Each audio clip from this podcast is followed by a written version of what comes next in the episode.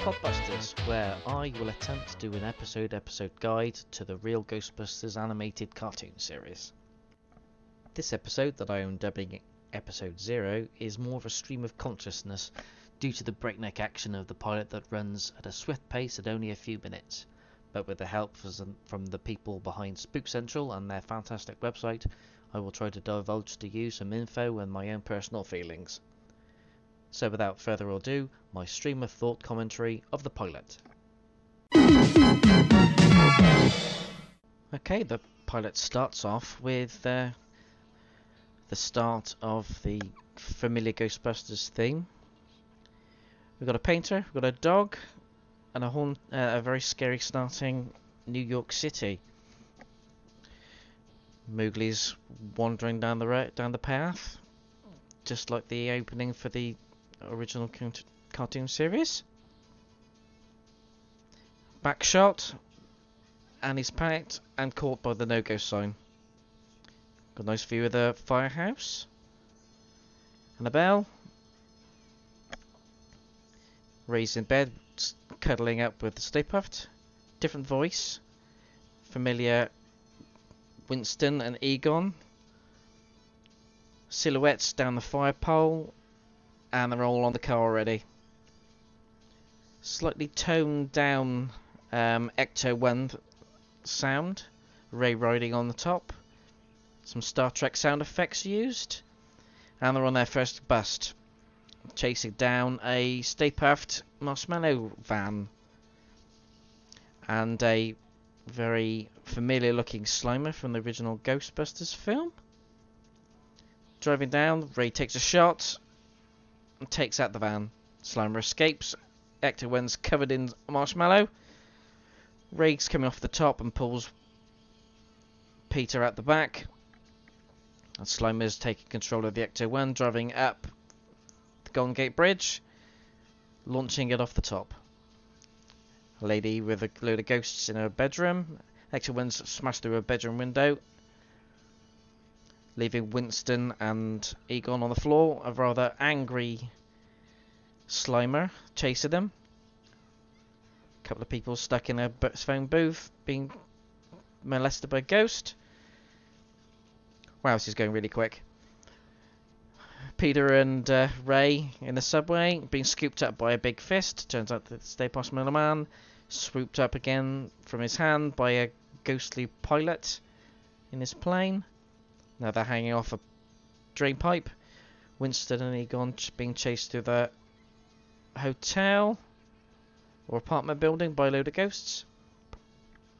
Now they're busting out the bottom, again being chased, joined by Winston, Ray, Egon, and Peter in their classic Ghostbusters outfits. Uh, they've got all of the ghosts from the um, through the pilot so far being lined up. It's essentially the busting section from the uh, opening titles for the mag- from the TV series. Obviously, no Slimer in the title sequence for the original cartoon. He flies away, gets caught. Slimer, that is.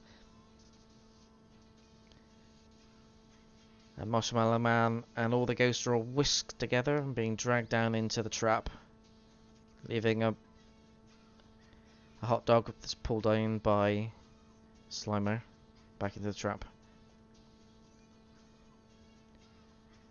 And we get the opening titles The Real Ghostbusters. And that's about it. Um, extremely quick, very difficult to comment over over the top. Um, but I shall leave a link in the show notes if I can, where you can go and see the video I've watched.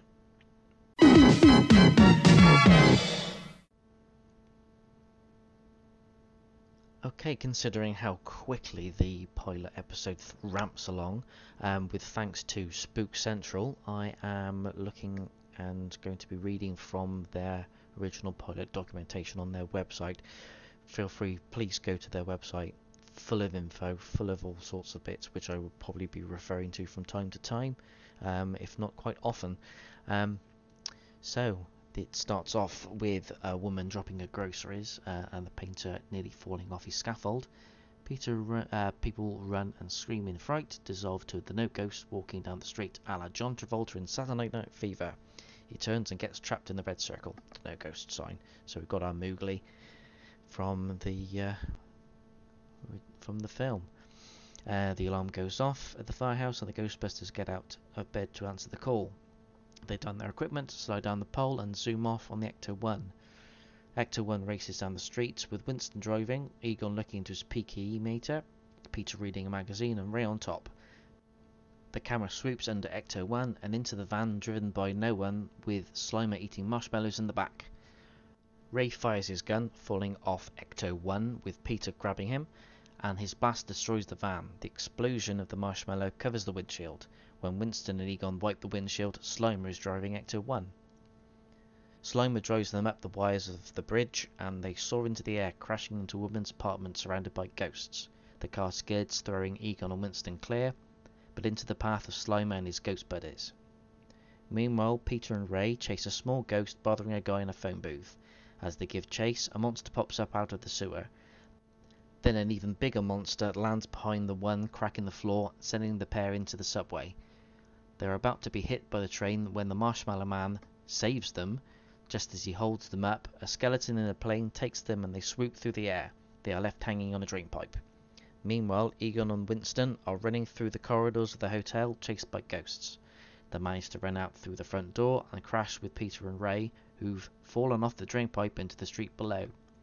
They all get up and see Stay Puft and the others looming over them. Egon tosses out a trap, then they draw their weapons and fire, just like the intro. Slimer zooms past Stay Puft, but as they catch him and all the ghosts are captured, but not before Slimer reaches his hand out of the trap to grab his fallen hot dog.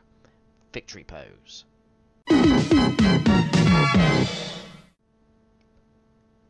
going over the isolated screenshots from the pilot, it's quite clear that quite a lot of what was made was reused and recycled for the main titles of the real Ghostbusters cartoon series. Obviously, the uh, designs for Slimer has changed uh, quite dramatically, making him more of a friendly ghost rather than the angry little spud from the 1984 TV, um, 1984 movie the designs for both Egon and Winston very much re- uh, reminiscent of the cartoon that it came to be from the pilot. And the designs for Ray and Peter, again, very similar, but um, probably the greatest change. Um, it's actually uh, Ray being quite chunkier in the uh, promo uh, pilot that um, that is out. Um, and the hair colour ideally is um, the main change I believe. Some of the face is slightly different for Peter.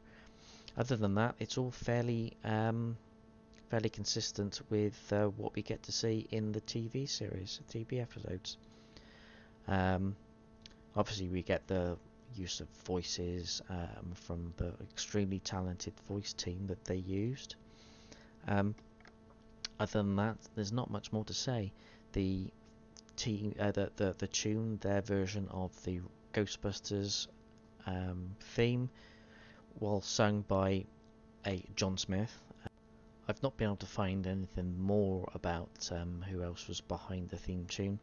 Um, lots of information that I found during my Google has just been towards the original Ray Parker Jr. from the movie. Well, I hope this has been somewhat entertaining, if not a bit embarrassing for me. Um, this is my first attempt at a solo podcast. Um, I'm going to now run off with a few thanks to the people, obviously, at Spook Central, where I've got most of my information from. Um, I'd also like to thank um, the guys from the Interdimensional Crossrip podcast with Troy Benjamin and Chris Stewart and Mr. Paul Gannon, who's currently writing a book on his love of Ghostbusters and all things spooky. Um, links in the show notes again, hopefully, to his book please, please, please back it and make this thing a reality. Again, thank you for listening. Feel free to email me at therealpodbusters at gmail.com.